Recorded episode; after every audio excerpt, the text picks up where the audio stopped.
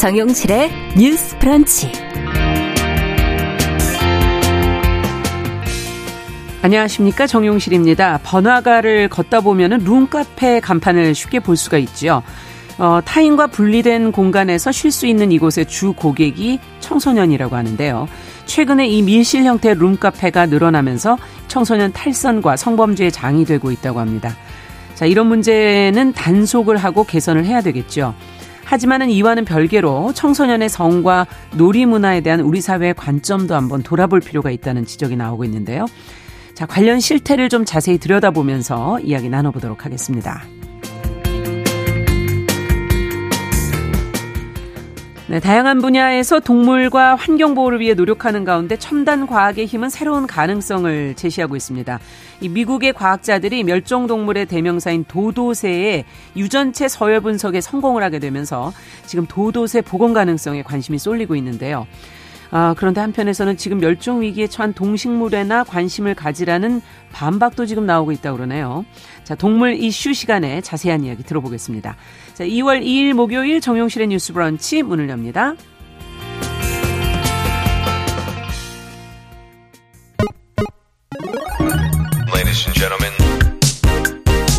새로운 시각으로 세상을 봅니다. 정용실의 뉴스 브런치 뉴스 픽. 네, 정용실의 뉴스 브런치 항상 청취자 여러분들과 함께하고 있습니다. 오늘도 유튜브, 콩앱, 어, 또 라디오로 들으시면서 어, 언제든지 의견 보내주시기 바랍니다. 방송 중에 반영하겠습니다. 자, 뉴스픽으로 저희는 문을 열어보죠. 신보라 국민의힘 전 의원 어서 오십시오. 네, 안녕하세요. 네, 조성실 정찬아마다 전 대표 어서 오십시오. 네, 반갑습니다. 아, 앞서 말씀드린 룸카페 얘기로 오늘 좀 시작을 해볼까 합니다. 어, 청소년들이 많이 가고 있다는 지금 음. 보도가 나오고 있는데, 숙박업소나 다름이 없어서 탈선의 온상이 된다. 어, 여성가족부 또 지자체 그리고 경찰에 지금 단속을 여성가족부가 지자체와 경찰에다가 단속 강화를 요청했다고 하는데 현재의 실태는 어떻고 문제점은 어떤지 조 대표님께서 먼저 좀 정리를 해주시죠. 네, 길거리를 걸어가다 보시면 룸카페라는 이름으로 적혀 있는 네. 신종 형태의 카페를 보실 겁니다. 그런데 이런 신종 변, 변종 룸카페가 청소년 일탈의 어떤 온상으로 좀 지목되면서 음. 여성가족부가 각 지자체와 경찰에 적극 단속을 당부한 상황입니다. 네. 최근 룸카페라는 명칭으로 오픈하고 운영되고 있는 많은 곳이 숙박업소와 유사한 형태를 유지하면서 아. 뭐 칸막이를 두고 그리고 침구를 두고 이런 형태로서 많은 많은 이제 어 청소년들이 방문해서 신체 접촉이나 성행위 등을 예. 이루고 있다. 그래서 음. 이로 이러한 여러 가지 사건들도 좀 잇따르고 있는 상황이거든요. 네. 그래서 관련된 이제 결정 고시나 이런 것들에 따르면은 실제로 어떤 명목을 가지고 허가나 이제 인가를 받았느냐와 상관없이 음. 실질적으로 성행위를 할 수 있도록 그리고 혹은 그것이 이루어지는 업소로서 운영이 되고 있다면 관련한 단속의 이제 대상이 될 수밖에 없고요. 그렇죠. 그리고 이제 청소년들의 경우에 경우에는 음. 성행위를 할 수 있는 업소에 이제 아예 출입이 금지되어 있는 것이 우리의 법적인 제도적인 현실이기 때문에 네. 이런 것과 관련해서 각 지자체와 경찰에서 향후에 어떻게 음. 대응할지 귀추가 주목되고 있는 상황입니다. 네. 자, 오늘 사실 다루지는 않는 내용이긴 하지만 이 룸카페 말고도 코인 노래방 음, 네. 또 일부 만화 카페에서도 비슷한 문제가 지금 제기가 되고 있다고 그러는데 어, 이 문제에 대해서 어떻게들 보고 계십니까? 두 분께서는. 어, 우선 이제 룸카페가 사실 2013년도로 좀 거슬러 올라가면 네. 당시에 이제 멀티방이라고 하는 그런 이름의 아. 그런 성, 그 성행하던 방이 청소년 위해업소로 이제 지정, 이 됐나요? 네, 지정이 네. 되면서 이제 그건 이제 사라지고 변종으로 이제 다시 이제 청소년이 음. 출입 가능한 버전의 멀티방 음. 그게 이제 룸, 지금의 룸카페라고 룸카페. 보셔야 될 것 같고요. 아. 근데 이 룸카페가 이제 독립된 공간들을 제공하면서 예. 이제 뭐 과자나 음식을 주문해서 음. 먹을 수 있고 그다음에 그 안에 뭐 PC, IPTV, 뭐 보드 게임 이런 것들을 좀 할수 네, 예. 있는 형태로 되어 있어요. 음. 그래서 어, 좋은 휴식의 공간이 되기도 하고 실은 문화의 공간의 역할을 해오기도 했다. 아. 긍정적 의미에서는. 네. 어, 그런데 어, 그리고 지금도 사실 이제 공간 분리는 되어 있지만 밀실 형태 그러니까 아예 다 뭐 칸막이가 다 쳐져 있고 아예 음. 안을 들여다 밖에서 안을 들여다볼 수 없는 그런 구조가 아닌 형태로도 운영이 되고 있는 어 좋은 곳도, 있다. 곳도 있거든요. 예. 근데 이제 이런 것들이 성행을 하니까 특히 이제 코로나 19 이후로 음. 좀 독립된 공간들을 많이 또 선호하다 그렇죠. 보니까 이런 네. 룸카페들이 성행하게 됐는데 그러다 보니까 변종이 생긴 거예요. 아. 그래서 룸 안을 아예 들여다볼 수 없을 정도로 창문이나 투명창이 아예 없애버리거나 예. 그다음에 뭐 도락 또 설치하는 곳도 어. 생겼고 모텔을 아예 개조해서 그 룸 안에 침대와 샤워실까지 구비를 해놓은 형태의 변종이 생긴 거죠. 아. 그래서 사실 이거는 어. 아, 방금 긍정적 형태 말씀드렸던 그런 음. 문화 공간이 아니라 음. 사실 그걸 빙자한 숙박 공간이나 다름이 그러네요. 없다라고 예. 보고요. 또 결국 저는 코인 노래방이나 일부 만화 카페도 밀실의 유무가 굉장히 중요하다고 저는 이제 생각을 음. 해요. 그래서 아무도 볼 수가 없도록 폐쇄적인 공간을 만들어 놓았다면 네. 그건 저는 그 목, 그 공간의 목적과는 상관없는 일을 하더라도 음. 어떤 통제나 제재가 이루어질 수 없게 된다라는 음. 측면에서 이런 구조 속에서는 당연히 청소년들이 음. 그 공간에서 어떤 활동을 하더라도 음. 어 혹은 금지된 일탈 행위를 하더라도 음. 그걸 방조하거나 통제를 받지 못하는 구조로 만들 수밖에 없다. 음. 그렇기 때문에 저는 이런 건 당연히 이제 유해업소로 음. 일정 정도 지정할 필요성이 있다고 아. 보고요. 지금 이제 현행 그 청소년 보호법에서도 예. 이런 청소년 출입 고용 금지 업소를 결정할 때는 그 업, 그 업소가 음식점으로 뭐 등록을 했느냐, 예. 뭐 이런 것과는 상관없이 영업 행위를 기준으로 유해 업소 지정을 해요. 그래서 아. 어, 밀폐된 공간이 있느냐, 네. 침구가 비치되어 있느냐, 신체 접촉 또는 성행위가 이루어질 수 있는 경 우려가 있을 경우 음. 그럴 때는 이제 지정을 할 수 있는 거예요. 그렇군요. 그래서 여가부가 지금 관리 감독 권한이 있는 지자체에도 이 단속을 강화하라는 음. 것을 요청은 했지만 그와 별도로 이 룸카페들을 청소년 유해 업소로 지정할지 여부도 함께 검토하고 있다고 하거든요. 예. 어, 그래서 변종 업소에 대해서는 명백히 좀 규제를 할 필요가 있다라고 그렇게. 봅니다. 네. 어떻게 보세요? 조 대표님께서는? 네. 음. 실질적으로 룸 룸카페 음. 하면은 이제 아무래도 청소년들 같은 경우에 저는 멀티방 세대인데요. 이제 이 밀실 사실상 밀실로 운영되는 곳이다라는 네. 고정관념이나 경험치들이 굉장히 많이 쌓여 있는 현실인 것 같고요. 예. 그리고 무엇보다 지금 어, 많은 분들이 이미 공감하고 계시는 거겠지만 음. 우리의 법 체계상에서 음. 기본적으로 부모의 동의가 있더라도 결혼이 가능한 나이가 정해져 있습니다. 그래서 만 16세 미만은 어쨌든 결혼 자체를 할 수가 없고 아, 네. 음. 그런데 우리의 교육의 현실은 이제 어떻게 어, 성행위의 관계라든지 아니면 예. 피임이라든지 나아가서 그것이 결과적으로 인생에 미치게 될 파장이라든지 음. 책임의 영역이라든지 이런 부분에 대한 교육들도 사실 이루어지지 못하고 있죠. 음. 그렇기 때문에 더더욱 이제 기본적으로 법적으로 금지되어 있는 곳에서 암암리에 많은 청소년들이 음. 이제 성행위를 하고 그리고 성행위를 하기 위해서 그곳을 찾아가는 현실이라면 네. 이 부분에 대한 집중적인 단속과 음. 이제 대안 음. 어떻게 어 건전한 이른바 그런 놀이 공간이나 문화의 공간을 만들 것인가에 대한 음. 논의는 분명히 필요해 보이고요. 네. 청소년의 자율성이나 이런 것들 관련된 논의들이 계속해서 많이 올라오면서 네. 청소년을 일부 이제 보호의 대상만으로 보는 것 것에 대해서 그렇죠. 거부감을 갖거나 비판적인 시각들도 많이 있습니다. 예. 그래서 저도 일정 부분 그 부분에 대해서는 되게 공감을 하고 음. 다만 지금 룸카페 문제에서 좀 논쟁의 여지가 충분히 있는 부분은 음.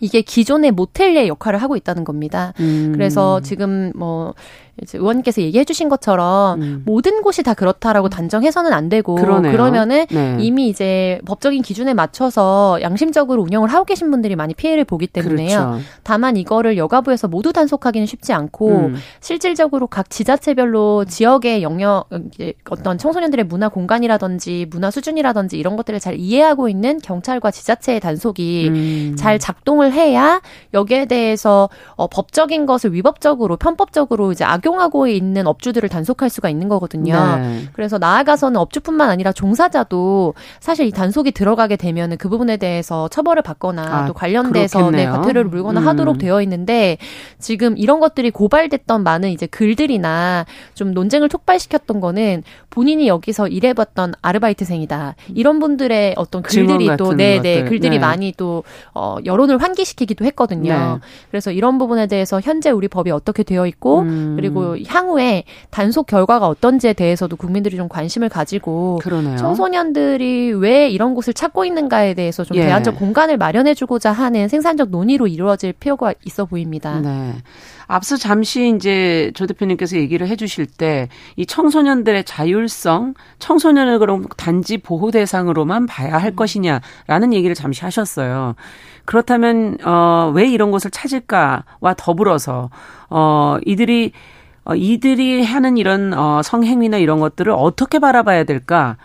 어떻게 봐야 됩니까? 이 참 어려운 문제네요. 어, 그렇죠. 음. 근데 이제 룸카페 와 관련한 지금 이런 뭐 종사자들의 증언 네. 어 그러면서 이게 지금 청소년의 성행위를 허용해도 되는가 이런 논점까지도 음. 많이 번지고 있다고 그렇죠. 해요. 근데 예. 저는 사실 지금 그런 논점보다는 룸카페가 어떤 보호자의 눈길이 좀 닿지 않는 사각지대라는 점에 주목을 해서 음.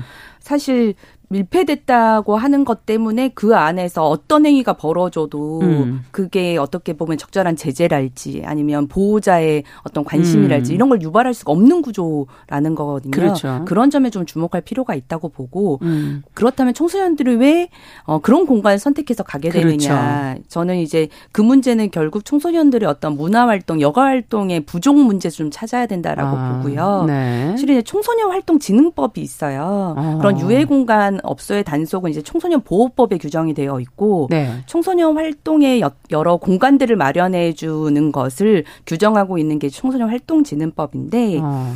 어 이런 청소년 문화 시설들을 지자체나 정부가 설치하도록 되어 있는데 네. 사실 뭐 유스 호스텔, 수련관 이런 거 많이 들어보셨을 거예요. 예전에 예. 네. 그래서 지금도 유스 호스텔이나 뭐 수련관, 그다음에 문화의 집 같은 경우는 전국적으로 810 아. 곳이 있다고 하고요. 예. 이중 에 이제 숙박의 형태가 아닌 문화 활동을 중심으로 한 청소년의 문화의 집은 전국에 302곳 정도가 어. 있는 상황이라고 합니다. 네. 근데 이 청소년 문화의 집이 굉장히 잘 시설이 구비되어 있어요. 예컨대 어. 놀이 중심의 카페도 있고요. 야, 외 공간도 있고 전자오락기, 예. 보드 게임 뭐 댄스 아, 연습실 이건 무료 이용입니까 네. 아니면 유료 네, 무료 이용? 무료 이용이죠. 지자체나 정부에서 아. 제공을 하는 거기 때문에. 네. 근데 이제 문제는 뭐냐? 음. 이런 문화 시설과 관련된 청소년 조사를 해 봤더니 예.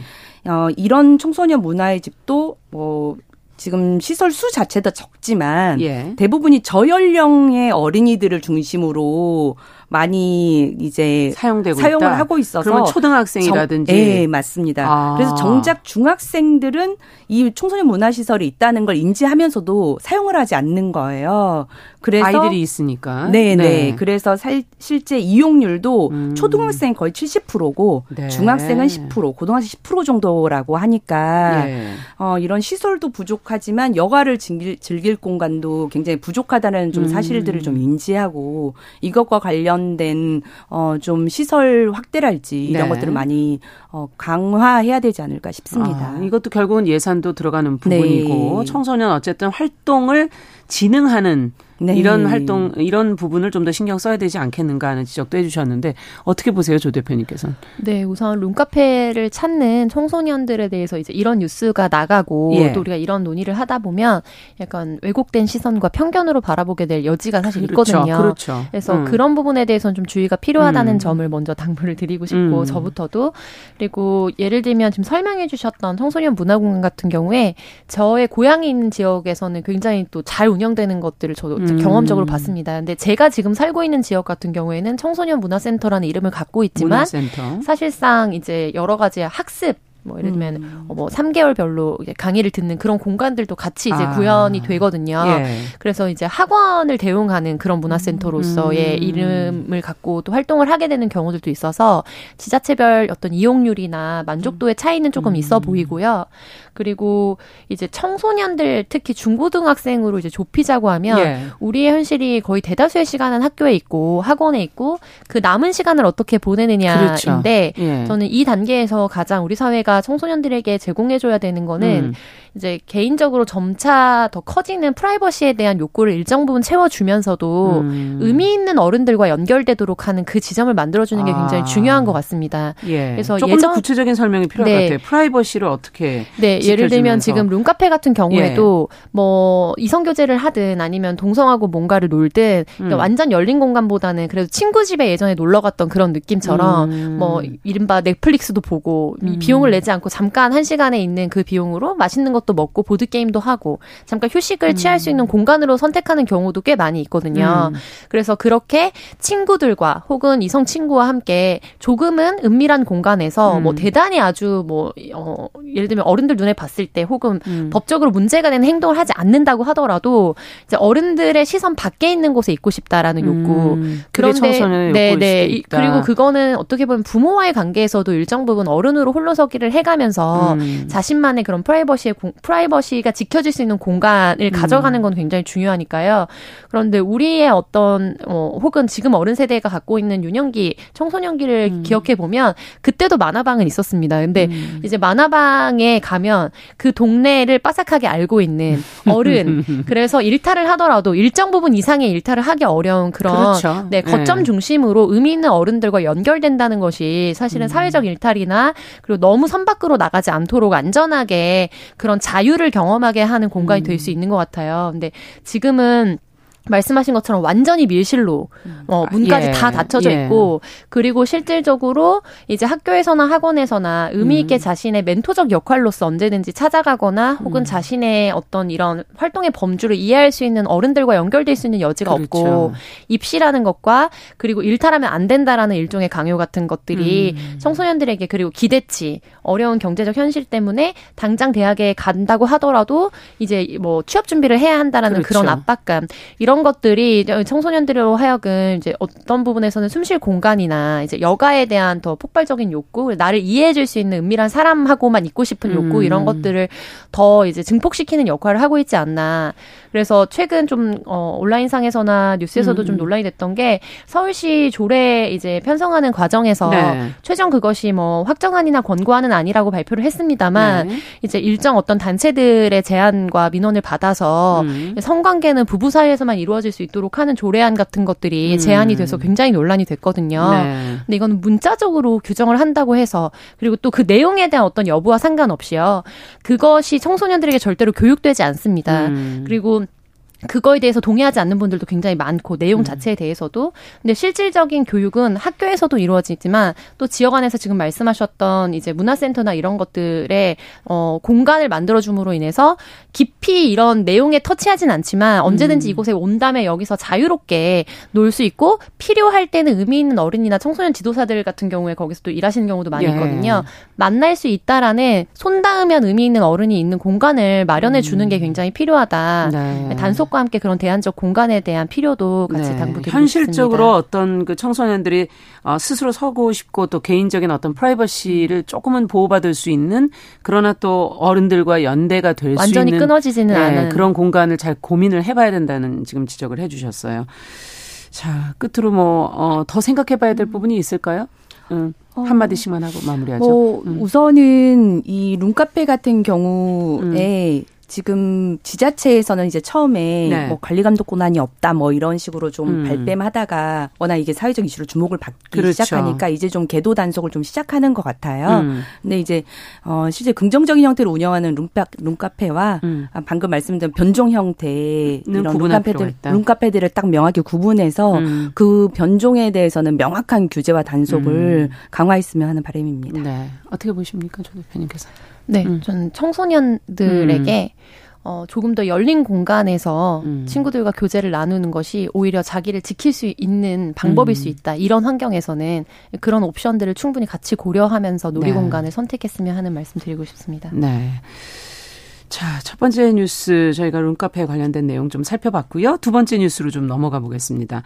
어, 서울시가 교통약자 무임 승차로 인한 적자 문제 뭐 지난해 사실 연말부터 이제 제기를 해왔고 저희도 이제 이 문제 들여다보고 있는데 오세훈 시장이 최근에 이제 기자간담회 SNS 등을 통해서 65세 이상 노인의 무임승차로 인한 손실분 이걸 정부가 보전해 주지 않는다면 요금을 인상할 수밖에 없다 이렇게 밝혔는데요.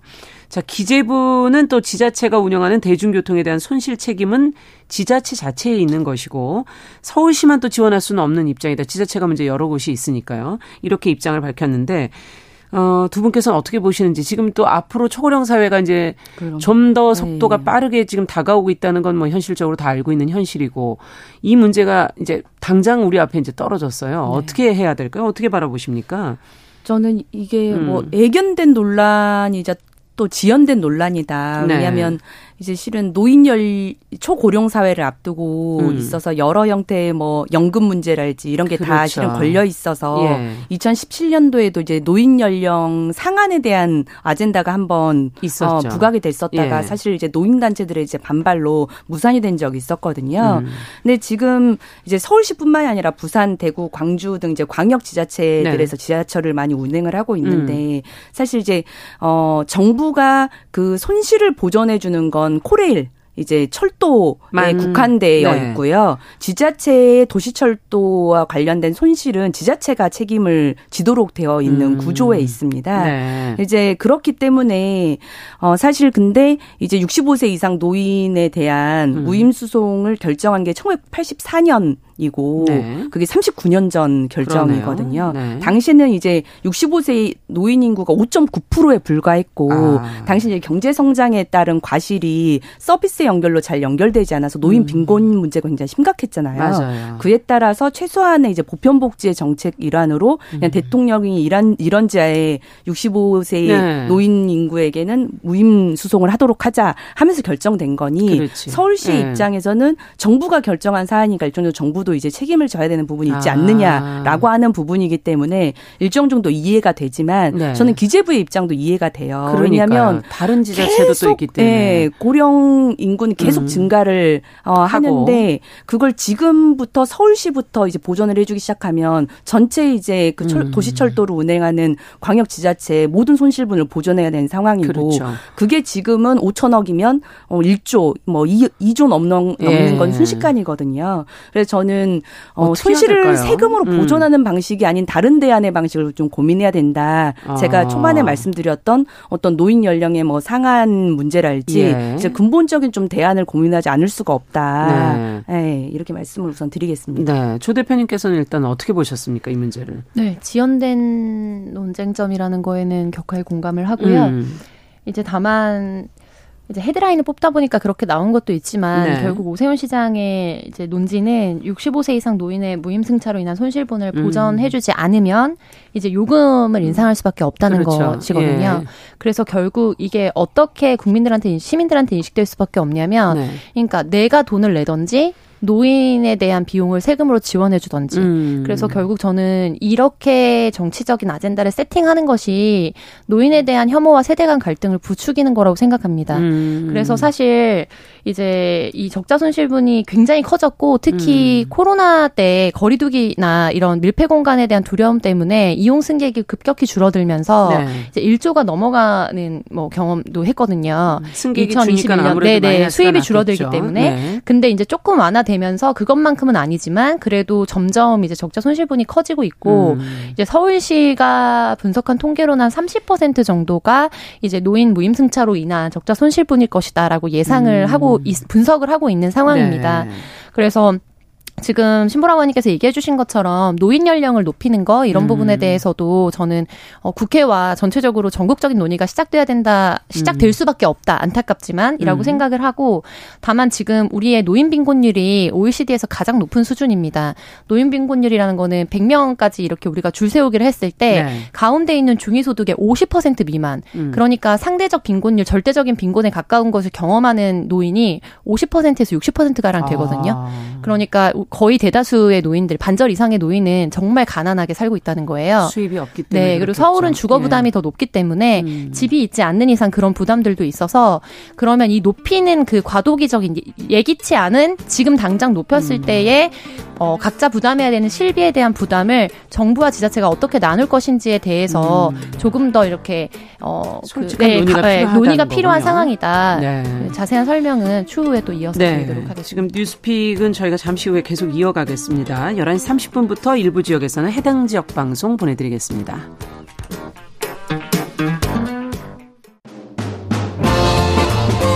여러분은 지금 KBS 1라디오 정용실의 뉴스 브런치와 함께하고 계십니다.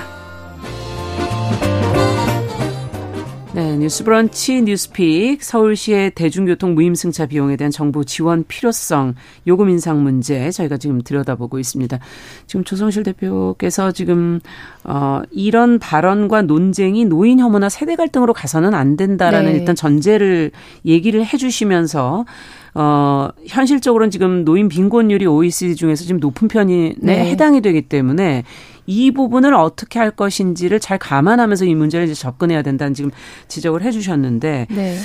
마저 조금 더 네. 얘기를 해주시죠. 그 예. 지금 이제 65세 이상으로 넘어서는 세대가 이른바 베이비 부머 세대이기 그렇죠. 때문에 숫자가 참 많아요. 네, 일정 부분 갑자기 드라마틱하게 노인 인구가 많아지기도 했고 또 이 세대가 윗 세대와 아랫세대를 같이 아우르면서 음. 더 가난한 자녀 세대를 부양하고 그리고 지금 급격히 노령화되고 있는 그렇죠. 부모 세대에 대한 어떤 노인 요양의 문제도 같이 부담하고 맞습니다. 있는 세대이기도 합니다. 네. 그래서 이게 단순히 이제 우리가 노인이 많아졌기 때문에 노인 인구를 뭐 70세 30 대로 늘리자. 음. 막 온라인 같은 데는 더 급격하게 노인 혐오적인 아. 발언들이 막 쏟아지고 있거든요. 아. 그런데 그런 논의는 저는 우리 사회의 근간 자체를 흔들 수밖에 없는 형태라고 음. 생각을 하고요. 그래서 예를 들면 지금 지자체별로 어 100%다 비용을 예, 면제해줘야 되는 상황은 아닙니다. 그러니까 할 수 있다라고 관련 법규는 되어 있고 음. 지자체들의 결정에 의해서 100% 감면을 해줬던 것이지.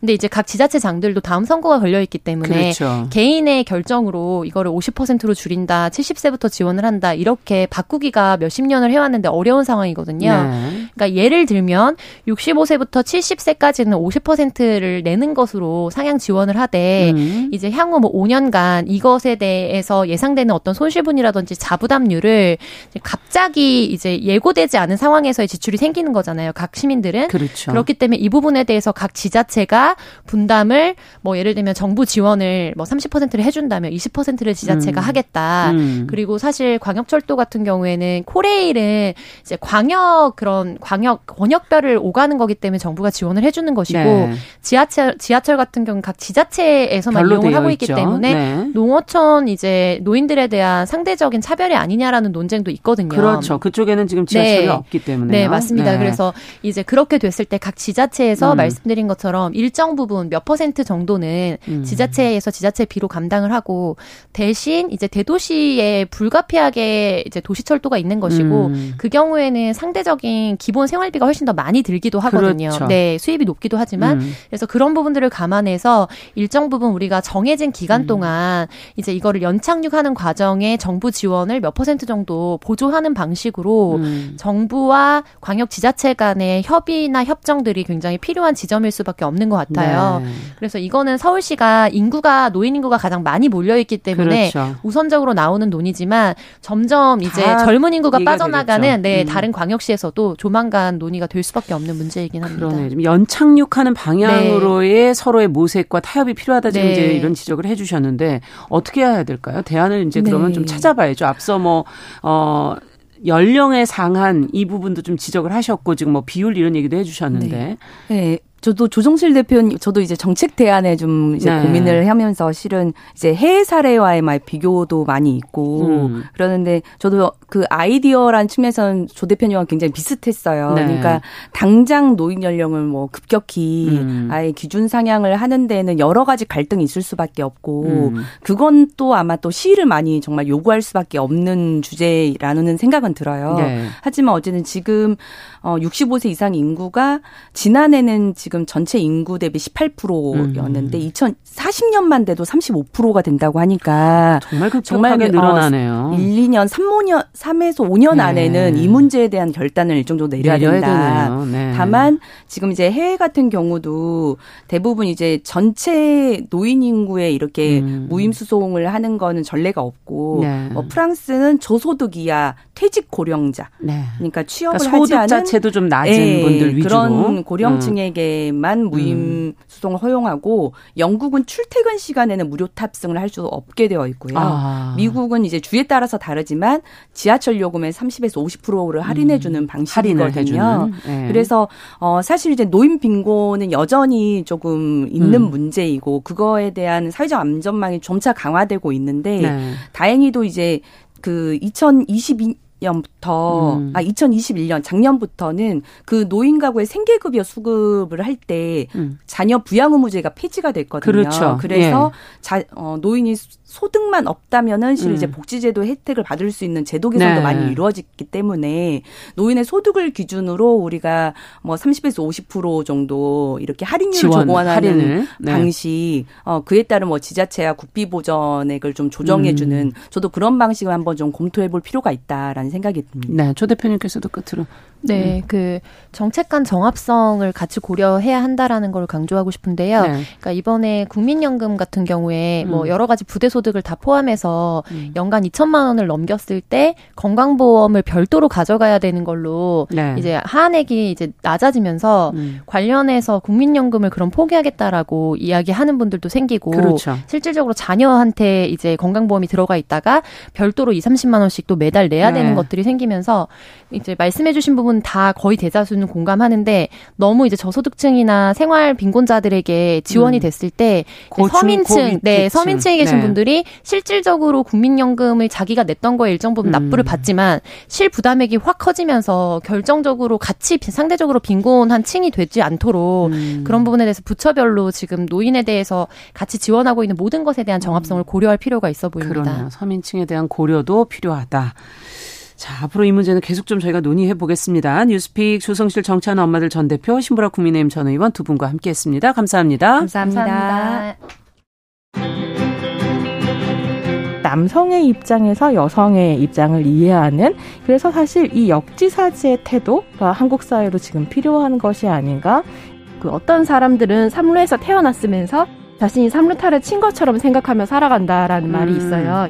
하층이다, 이층이다 이거는 네. 순전히 사람의 아. 그 잣대로 이야기를 하는 거예요. 음. 곤충이 우리 사람보다 몇 억 년 먼저 지구에 나왔거든요. 세상을 보는 따뜻한 시선. 정용실의 뉴스 브런치. 네, 정용실의 뉴스 브런치 듣고 계신 지금 시각 11시 38분을 향해 가고 있습니다. 자, 우리 일상과 산업, 자연 속에 늘 존재하고 함께 살아가는 존재들이죠. 동물의 권리에 관한 뉴스 전해드리는 시간입니다. 동물 이슈, 한국일보 고은경 동물복지 전문기자 전화 연결돼 있습니다. 안녕하십니까? 네, 안녕하세요. 네, 오늘은 어떤 소식부터 들어볼까요? 네, 혹시 도도새라고 들어보셨나요? 들어봤죠. 아, 네. 이름만 네. 들어봤습니다. 예, 맞아요. 예, 네. 들어보신 분들도 많이 계실 텐데요. 음. 이 도도새는 인간 때문에 멸종된 동물의 대명사입니다. 음. 이 도도새를 과학자들이 복원한다는 외신 보도가 나와서 지금 눈길을 끌고 있습니다. 네. 근데 왜 인간 때문에 멸종된 동물의 대표가 도도새가 된 겁니까? 네, 인도양 모리셔스 섬이라는 곳이 있는데 예. 그 이곳에 살았었던 그 도도새의 운명은 16세기 포르투갈 선원이 상륙하면서 뒤바뀌게 됐습니다. 어. 그 먹을 것이 풍부하고 또 천적이 없어서 이 날개가 퇴화하면서 날지 못하게 됐고요. 이 사람들은 이 도도새를 무차별적으로 사냥을 한 겁니다. 아. 그래서 1681년 이때 이 마지막 개체가 발견된 이후로 자취를 감췄고요.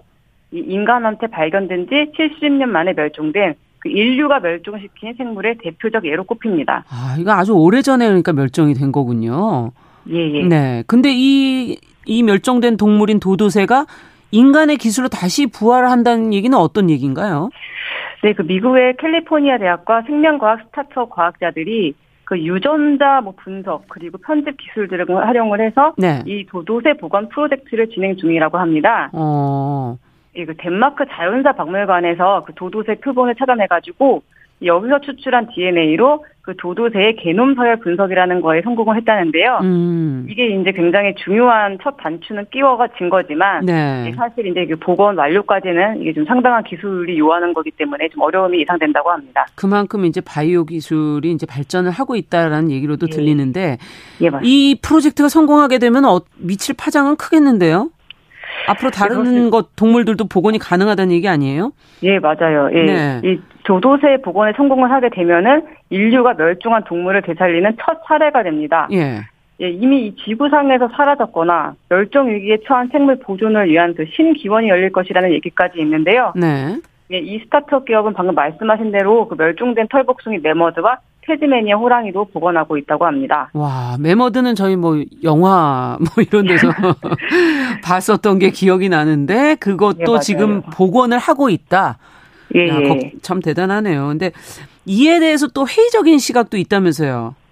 네, 맞습니다. 이미 그 사라진 동물을 되살리느니 현재 멸종위기에 처한 동물, 또 식물을 보호하는 데 관심을 낮, 그 돌리는 게 낫다는 주장도 있습니다. 음. 이게 우리 도움을 사실 지금 절실히 필요로 하는 동물들이 너무 많잖아요. 그렇죠. 네, 근데 왜 굳이 또 사라진 지 오래된 거를 구하냐, 구하려고 또 애를 쓰느냐는 건데요. 예, 이게 지금 성공에 대한 기대는 좀 높은 것 같습니다. 네. 앞으로 또 기술이 발전되면 더 그만큼 가능성이 높아질 텐데 이게 이제 진짜 멸종위기 동물이 복원이 된다면 앞으로 음. 이게 어떤 영향을 미칠지 사실 좀 예측하기 예측조차 하기 어려운 것 같습니다. 그러네. 지금 뭐 400여 종이나 지금 멸종 위기고 뭐 꿀벌도 사라진다 그러는데 그런 거나 신경 쓰지 지금 왜 도도새와 메머드는 왜 지금 복원하는 거냐? 어찌 보면 또 그것도 네. 일리 있는 얘기인 것 같네요. 네. 자, 다음 소식도 들어보죠. 네. 예, 혹시 그 대체육이라고 들어보셨나요? 네네. 그 예, 대한육이라고도 하는데요. 음. 실제 고기가 아니라 식물성 재료로 만든 겁니다. 네. 예, 콩고기 또 뭐 가짜 고기 이런 얘기 들어보셨을 텐데. 요즘에 비건 하시는 분들이 맞아요. 예, 이걸 네. 많이 드시죠? 네. 맞습니다. 예. 그래서 이 동물뿐만 아니라 환경 보호에 대한 그 사람들의 관심이 높아지면서 이 관련 시장도 커지고 있습니다. 네, 주로 고기를 많이 이제 대체육해서 뭐 햄버거도 드시기도 하고 뭐 이러긴 하던데 네. 참치 같은 해산물도 지금 이게 대체 해산물이 나온다면서요? 이거는 여태 못 보던 거네요. 예, 맞아요. 이게 이제 음. 점점 더 다양화되고 있는데요. 네. 사실은 좀 관심 있는 분들은 이미 편의점에서 한 번쯤 보거나 편의점에서 예, 분들도 계실 겁니다. 작년에 한 편의점이 채식 참치와 채식 마요네즈를 이용한 삼각 김밥 그리고 유부 초밥을 아. 예, 출시한 적이 있습니다. 예, 그만큼 이제 우리 생활에 가까이 다가온 건데요. 네. 예, 저도 먹어봤는데 여기 거부감 없이 예, 예 맛이 비슷해요? 네, 예, 비슷합니다.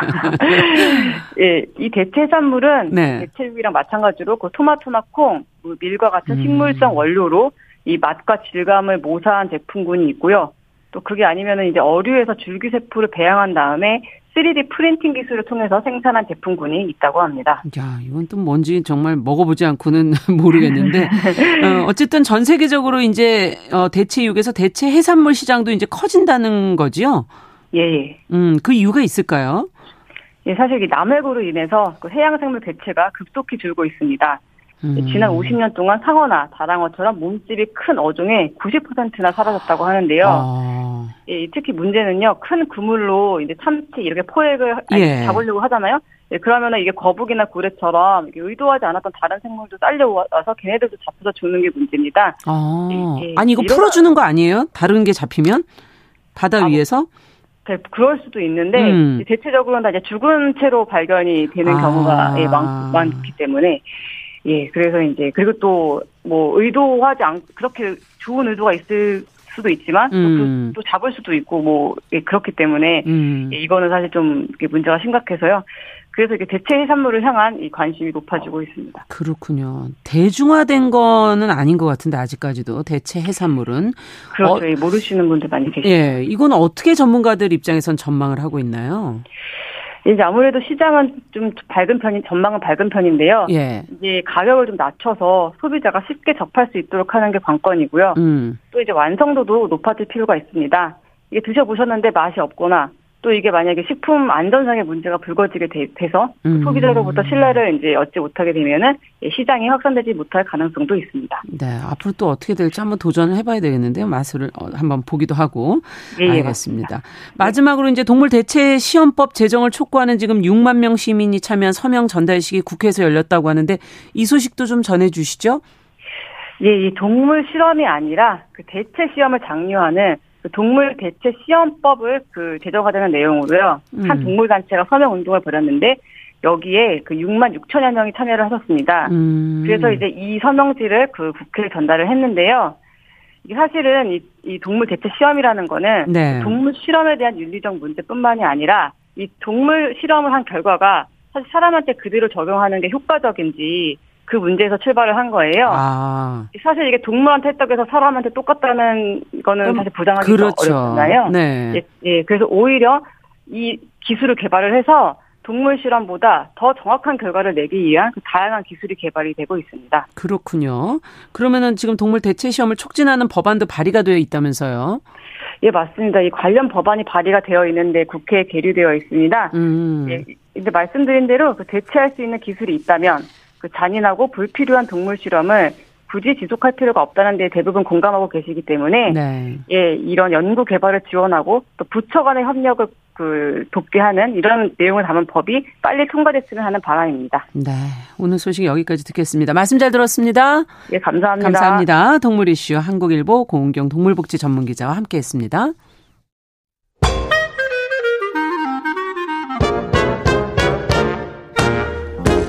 모두가 행복한 미래.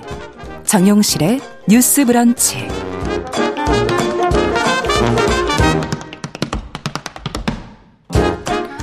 네, 정용실의 뉴스 브런치 듣고 계신 지금 시각 11시 46분입니다. 자, 서점 편집자의 세심한 안목으로 고른 좋은 책 같이 한번 읽어보죠. 동네 책방 오늘은 책방 사춘기 유지연 대표 자리해 주셨어요. 어서 오세요. 네, 안녕하세요. 오늘은 어떤 책 같이 읽어볼까요? 어, 익숙하면서도 낯선 이야기를 함께 음. 보고자 하는데요. 어, 이상한 나라의 앨리스, 오즈의 마법사, 피터팬, 이 고전이라 불리는 세 편의 동화를 모두 알고 계실 거예요. 그럼요. 네, 혹시 제목을 들었을 때 공통점을 깨달으셨을까요? 음. 음, 아이들이다? 오, 맞아요. 네. 아이들이기도 하고, 이 세 편 다 판타지적 설정에 의해서 주인공들이 좀 다른 세계로 떠나서 아. 그곳에서 모험을 하고, 또새 편의 동화 다 소녀 주인공이 등장하는 이야기라는 점인데요. 음. 이러한 이렇게 공통 분모에서 출발해서 이 세 가지 이야기의 주인공들을 모두 하나의 이야기에 등장시키고 이 세 곳의 세계를 넘나드는 이야기를 만들었는데 그게 오늘 소개할 책 체셔 크로싱이라는 책이에요. 네. 어, 이 책은 보시다시피 그래픽 노블이고요. 그래픽 노블이라는 건? 네, 글과 그림이 같이, 같이 있는, 있는 형식의 네. 책이고 그리고 저자가 좀 많은 분들에게 익숙할 작가인데 그 소설 마션으로 그 천재 SF 네. 작가라고 불리는 그 앤디 위어의 작품이고요. 그림은 사라 앤더슨이라는 작가가 그렸어요. 어, 책의 줄거리를 좀 간단하게 말씀드리면 피터팬의 웬디 달링, 음. 이상한 나라의 앨리스의 앨리스 리델, 음. 오즈의 마법사의 도로시 게일이 사람들이 모두 그들이 어린 시절 겪었던 일들에 대해서 믿지 않고 오히려 이들을 여러 병원에 보내면서 너네들이 해리성 정체 장애를 겪고 있다고 환자 취급을 해요. 음. 이제 그러다 몇 년 후에 이들이 청소년이 되면서 기숙학교인 체셔 크로싱이라는 곳에 입학을 하게 되는데 셋이 다 네, 셋이 네. 같이 이제 이 학교에 입학을 음. 하는데 이곳에서는 이 모든 일들을 믿어준다는 이렇게 교장 선생님을 만나게 되고 어. 있어요. 근데 이제 이곳에서 수상함을 느낀 앨리스가 도로시의 은색 구두를 훔쳐 신고 이를 말리려던 웬디까지 같이 그 오즈라는 세계로 넘어가게 되면서 모든 이야기가 이제 섞여 들어가게 되고 혼돈의 네. 유니버스가 펼쳐집니다. 야. 그래서 이렇게 뒤섞인 세계 가운데 다시 이제 그 기숙학교인 채셔 크로싱으로 돌아가기 위해 소녀들이 이제 동맹하고 세계를 음. 정리하고 하나의 이야기로 만들어가는 과정이 그려지는 독특한 판타지물입니다. 네, 워낙 이제 SF 작가이기도 하고 네. 이 세 편의 이야기를 어떻게 믹싱을 했을까 지금 듣다 보니까 그것도 참 어, 새롭겠다 네. 이런 생각이 드는데 익숙한 고전 동화를 섞었다는 점도 일단 흥미롭고 네. 어 이런 상상력을 가졌다는 것도 참 대단하고 어 이렇게 해서 그래픽 노블 장르로 나오게 된 이유는 또 뭘까요? 이거 이야기로 만들어도 될 텐데. 그렇죠. 소설가이기 예. 때문에 사실 소설로 만들어도 될 텐데 음. 이렇게 나오신 이유가 궁금해지셨을 텐데 어, 이 앤디 위어 작가의 소설 특징이 좀 눈에 그려지듯 글을 쓴다는 점인데요. 맞아요. 소설가 중에는 그렇게 써야 잘 쓰는 작가죠. 사실 맞아요. 좀. 예. 그래서 대체로 이 작가의 책들이 좀 볼륨감이 있는 편인데 음. 많은 분들이 그 마션을 읽으셨기도 하고 네. 그리고 대부분 이 작가의 책이 영화가 이루어지 그렇죠. 예정이 되어 있어요. 네. 그래서 이 책의 사실 탄생 배경이 독특한데 어. 어, 이 책은 작가가 마션으로 유명해지기 전에 구상했던 예. 초기 작품이고요.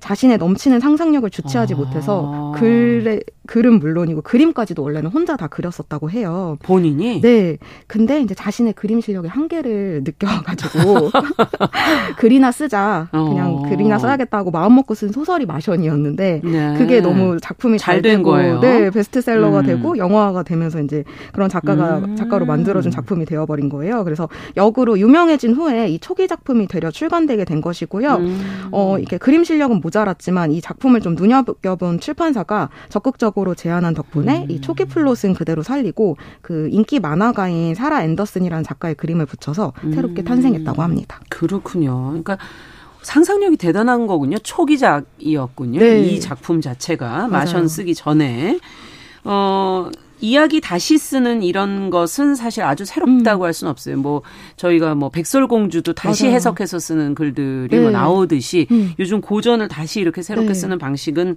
어 많이들 하는데 이거를 여러 개를 이렇게 합쳐서 하나의 이야기로 또 다시 구성해서 한다.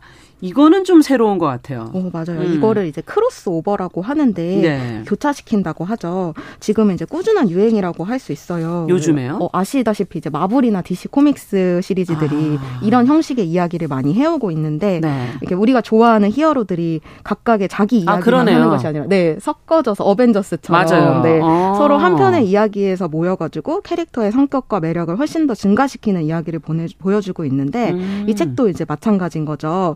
앤디 위어 작가도 원래 이런 크로스오버를 좀 좋아했다고 말하면서 네. 그런 아이디어에서 이 공통적인 경험과 능력치를 가진 소녀들이 하나의 이야기에서 만난다면 어떨까라는 이제 호기심에서 출발한 이야기가 되었고 음. 우리가 알고 있던 그 웬디 도로시 앨리스가 아니라 이 셋이 하나의 이야기로 뭉쳐졌을 때 어떤 극대화된 이야기를 할 수 있느냐에 관한 실험이라고 상상이 안 되네. 네 맞아요 할 수 있는데 네.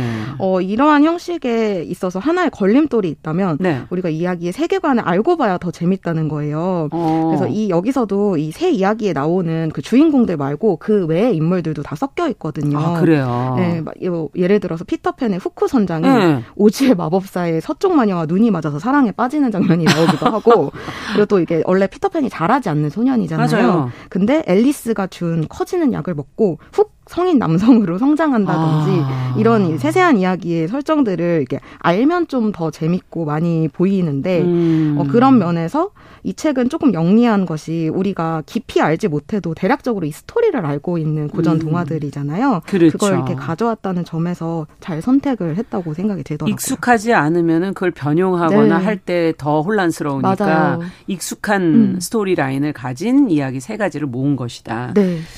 번역이 지금 보니까 황석희 번역가, 영화하고 영상 번역을 많이 하는 작, 어, 번역가라고 하던데. 어, 맞아요. 네. 그래서 이 책에서는 조금 낯선 번역가의 이름이기도 음. 한데 종종 이제 번역하시게 되는데 많지는 않아요, 종수가. 근데 이제 이 책 같은 경우에는 왜, 엔, 왜 이분을 모셨을까요? 어, 그 이유가 있을 것 같은데 이 앤디 위어라는 작가가 좀 맛깔나는 유머러스한 표현을 좀 많이 쓰는데 아. 이를 이제 잘 살릴 수 있는 번역자를 출판사에서도 고심했을 것 같다는 그쵸. 생각이 들더라고요. 또 그리고 아까 말씀드린 대로 소설과 달리 그래픽 노블은 이제 영상처럼 이렇게 어, 인물이 등장하고 애니메이션이니까. 네, 대사가 있을 네, 때 네. 훨씬 더 압축적이고 직관적인 아. 표현으로 전달이 되어야 하는데 이걸 좀 잘 표현해 줄 사람이 센스가 필요했을 것 같아서 이제 네. 선택하신 것 같고 이 책의 맨 마지막에 옴기니의 말에서 책의 후기를 좀 더 들을 수 있었는데 네, 네. 어, 막상 번역 의뢰를 받았을 때는 주춤했다는 말을 했는데 그 음. 그 이유가 이 앤디 위어 작가가 이전에 낸 소설들의 두께가 막 552조, 692조 알고 계셨군요. 네, 이렇게 걸. 두껍다 두껍기도 하고 또 SF SF 작가다 보니까 과학적 지식이 많이 필요할 것 같아서 아. 거절해야겠다고 생각을 했는데 네. 이 작품을 딱 보니까 어 이것은 그래픽 노블이로구나. 이래서 놀라면서 네. 이제 살펴보니까 여기에 네. 등장시킨 동화들이 자신도 좋아하는 작품들이었고 이걸 음. 이렇게 하나로 모은 점이 재밌기도 했고 음. 또 무엇보다 이 앤디 위어가 그렸던 원작의 그림까지도 이제 찾아보셨대요. 근데 오. 오히려 그 이 작가의 못 그린 그림이 자신의 마음을 더 흔들었다고 말을 그렇군요. 하면서 네, 그 그림 속의 소녀들이 어딘지 화가 나 있는 것처럼 보였고 음. 어, 왜 이 소녀가 이런 표정을 지었을까 막상 이제 작업을 시작해 보니까 이 소녀들의 대사에서 그 답을 찾을 수 있었는데 네. 어, 정작 자신들이 엄청난 기질을 발휘해서 이 모든 모험의 서사를 이끌었는데 현실 세계에서는 아무도 믿지 않고 이것을 음. 오히려 이렇게 해리성 정체 장애다라는 취급을 받고 있어서 화날 수밖에 네, 없네요. 네. 그런 소녀들의 마음을 이해하게 되고 음. 또 이렇게 착하지 않고 항상 뾰족한 말투를 지닌다는 점이 좀 흥미로워 서 그거에 맞춰서 또 번역을 하셨겠군요. 네, 그 작품의 그 맛을 더 살리고 싶어서 번역을 잘하고 싶었다는 말씀도 하시더라고요. 그렇군요. 이게 번역을 하기 위해서 참 또 여러 가지 작업을 하시는구나 하는 것도 느껴보게 되는데 어쨌든 이 책장을 이렇게 들추다 보니까 앨리스가 잘 들어 이 철부지야. 그러면 웬디는 이 주먹으로 한 방 맞기 전에 같은 대사들이 뭔가 좀 당돌하고 음. 또 거칠고 또 자유분방한 그 소녀들의 모습을 보여주는 것 같고 확실히 우리가 그냥 알았던 동화 속의 주인공들하고는 그래도 조금 달라진 부분도 있는 것 같다는 생각도 맞아요. 들고요. 그런 점이 음. 이 책의 가장 큰 매력 포인트인 것 같은데 이제 네. 동화 속 주인공이라고 하면 항상 이렇게 약간 착하고 순진한 모습으로 많이 등장을 했었는데 네. 여기 등장하는 인물들은 어, 시도 때도 없이 화도 내고 짜증도 음. 많고 분노하고 막 욕도 하는 장면들도 있어요. 야. 그래서 이렇게 굉장히 좀 평범하고 그야말로 티가 많은 인물들 음. 오히려 되게 현실적인 모습으로 그려지고 있어서 이런 전형성을 탈피한 데에서 좀 즐거움을 주고 있고 그렇군요. 네 사실 이 세 주인공의 모험이 장르로 따지자면은 액션 활극에 가까운 느낌은 아니었잖아요 사실 그렇죠. 이 이야기들이 네. 근데 여기 안에서 보면은 이 친구들이 몸도 되게 많이 쓰는 장면들도 나오고 아하. 이런 것들이 조금 더 이게 왈가닥 웬디, 냉소적인 앨리스, 네. 엉뚱하고 때로는 얄미운 도로시처럼 좀 사, 새롭게 성격을 부여해서 캐릭터를 음. 부활시켰고 어 여기에 또 독특한 점들이 있다면 아까 초반에 소개했을 때 제가 어, 주인공들의 플레임을 불러드렸거든요. 네. 이렇게 플레임으로 많이 등장을 하는데 이것도 작가의 의도가 있, 었다는 게 어떤 의도가 있을까요? 어, 동화 속에서는 이들이 그냥 어린이로만 그려져서 뭐 웬디는 어쩌고 저쩌고 아~ 이렇게 그려졌다면 이 채셔 크로싱이라는 작품에서는 이들이 좀 더 성장한 어른으로 가는 길목에 있는 존재로서 아. 존중하는 장치로 플레임을 불러 줌으로써 그렇죠. 네 원작과의 좀 차이를 만들어주고 싶었다고 말을 하고 있더라고요. 네. 그래서 이 책이 어, 아는 이야기와 주인공이라는 친근함 때문에 음. 반갑기도 하지만 또 우리가 알던 이야기처럼 좀 순하지만은 않다라는 음. 점에서 재미를 지키시, 느끼실 수 있을 것 같고 음. 또이 번역가님이 마지막에 말미에 이런 말씀을 하셨어요. 약간의 약간은 세상의 때가 탄 동심으로 아주 현실적이네요. 네, 즐겼으면 좋겠다고 네. 했는데 그런 면에서 조금 음. 더 새롭고 재밌게 접할 수 있는 이야기가 될 것 같습니다. 오늘 그래픽 노블 채셔 크로싱 어, 책방 사춘기 유지연 대표와 함께 동네 책방에서 읽어봤습니다. 말씀 잘 들었습니다. 네, 감사합니다. 자, 정윤실의 뉴스 브런치 목요일 순서도 같이 인사드릴게요. 저는 내일 오전 11시 5분에 다시 뵙겠습니다. 안녕히 계십시오.